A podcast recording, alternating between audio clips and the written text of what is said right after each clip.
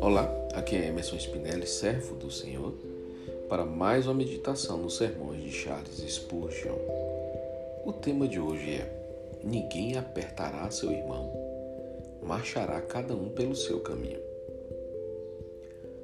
As logustas sempre mantêm sua posição e, embora seu, número seja uma legião, elas não se amontoam umas sobre as outras de modo a embaraçar suas fileiras. Esse fato notável da história natural mostra quão perfeitamente o Senhor infundiu o espírito de ordem em seu universo. Uma vez que as menores criaturas são controladas por ele, tanto quanto os planetas que orbitam ou os mensageiros seráficos, Seria sábio para os crentes serem governados pela mesma influência em toda a sua vida espiritual. Em suas graças cristãs, nenhuma virtude deve usurpar a esfera da outra ou consumir além do essencial para sua própria existência. A afeição não deve sufocar a honestidade. A coragem não deve acotovelar a fraqueza. A modéstia não deve empurrar a autoridade. A paciência não deve matar a resolução. Assim também com nossos deveres, um não deve interferir em outro. O que é proveitoso a todos não deve prejudicar a devoção particular.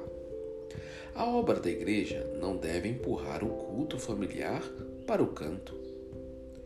É mal oferecer a Deus um dever manchado com o sangue de outro dever.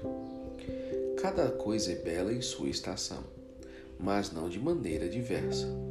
Foi para os fariseus que Jesus disse: Deveis, porém, fazer estas coisas e não omitir aquelas. A mesma regra se aplica à nossa posição pessoal devemos ter o cuidado de conhecer o nosso lugar, ocupá-lo e segui-lo.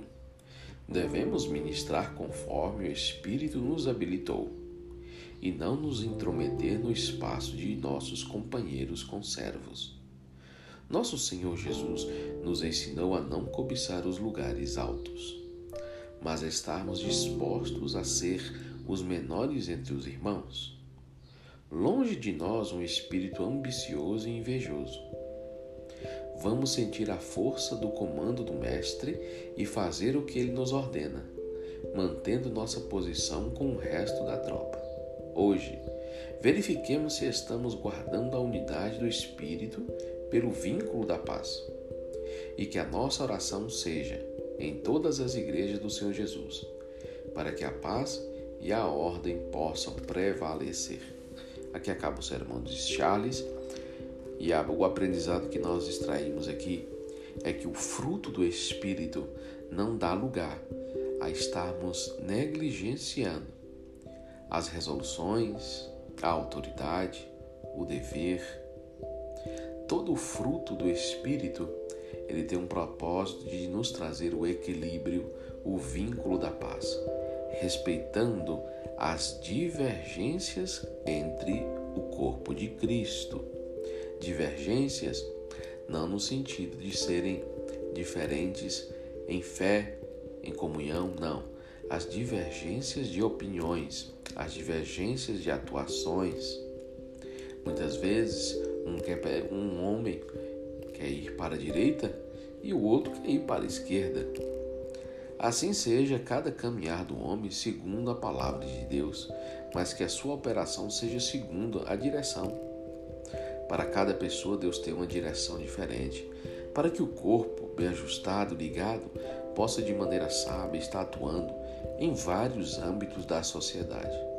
Então devemos cada um de nós fluir no fruto do Espírito, não impedindo que a divergência, as diferenças entre nós gerada pelo próprio Espírito, não impedindo que essas diferenças deixem de estar crescendo e avançando no reino de Deus.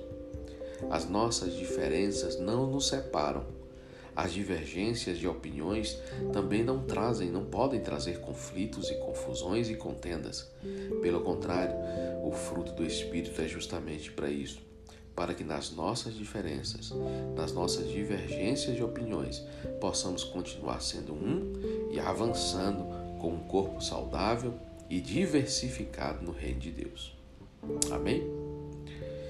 Os, os versículos utilizados para este sermão foram Efésios 4, 3, Mateus 20, 27, Marcos 9, 35, Lucas 22, 26, Mateus 23, 23 e Joel 2, 8. Que você tenha um dia abençoado na presença do Senhor, meu irmão, em nome de Jesus.